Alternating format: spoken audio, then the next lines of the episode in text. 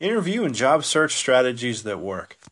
In you know, a couple individuals uh, have relatives overseas, and they ask me, um, "Hey, could you, you know, talk about um, um, how would how would somebody get overseas to the states, basically, right? Uh, for instance, they ask they have a student, they know a person who uh, goes to college and wants to work in the states. So I'll tell you how that works. That's um that's a J one visa is what it is, right? Um, okay, so let's talk about that a little bit.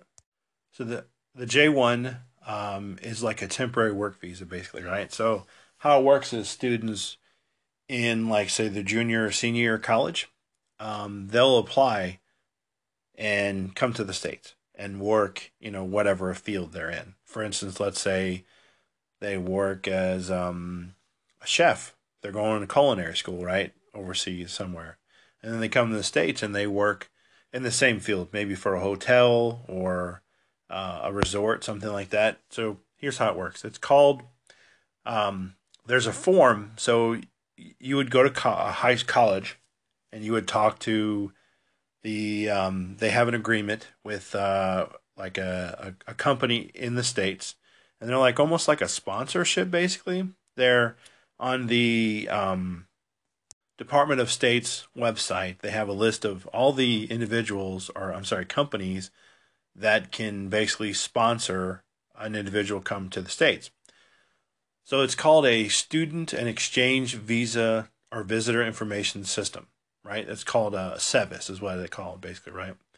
And the form is called a DS 2019. So typically, how it works is there is um, a college in whatever country you live in. They have a tie up with like an agency there, a local agency, right? That local agency has, um, you know, a partnership basically with uh, a, one of the Department of State qualified or approved um, sponsors in the state, and that's how it works. So, usually the fee for the DS 2019 it's a form to fill out, right? It's about a thousand bucks roughly, something like that. And what you're after is you're after getting paid. It's almost like a paid internship is actually what it is really. And so um, you you are responsible for paying for the flight, whatever the flight costs. You're responsible for paying the other fees. Um, for instance, there's a there's a fee uh, that you have to pay like a local consulate um, to actually go there, you know, to do the interview. There is a registration fee for the form or filling it out. Um, of course, there's a J1 visa fee. Um, and of course, you know, you get your appointment at the U.S. consulate, right? And um, so, you know, basically, you can expect to pay five grand roughly, something like that. Like just plan on paying five thousand uh, dollars for your relative to come to the states to work for you know, four to six months basically. There's also a um, there's also a medical that you go through as a student that you have to get uh, prior to coming into the states for this.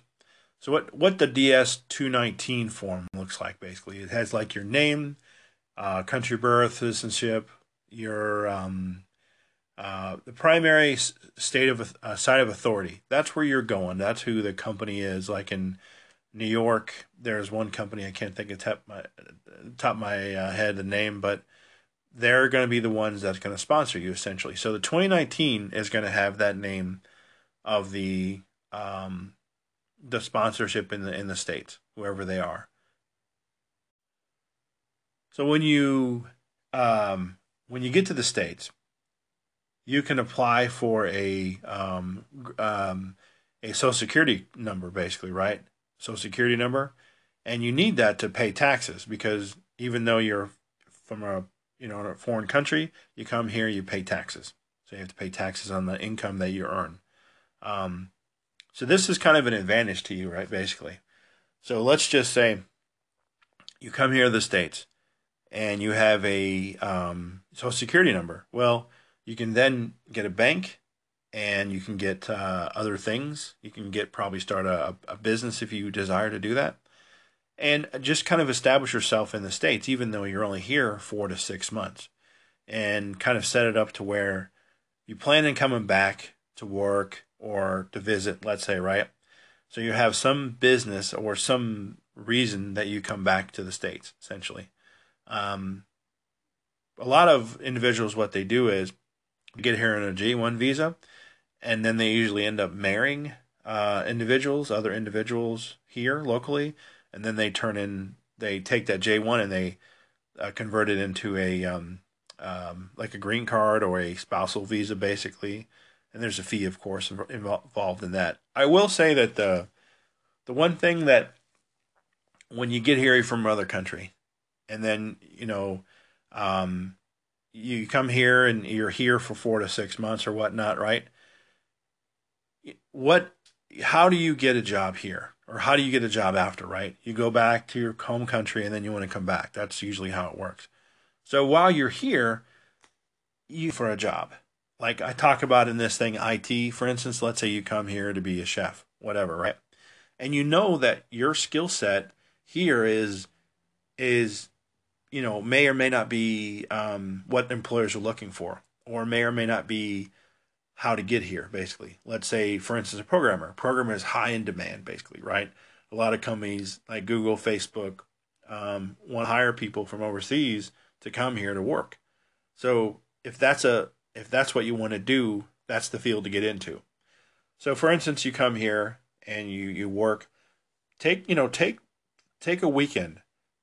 Take, you know, 4 or 5 hours and research those those jobs, those companies, how can you come back here to the states to work permanently, right? Um, if that's if that's your goal anyway. So thank you very much for listening to this podcast and have a great day.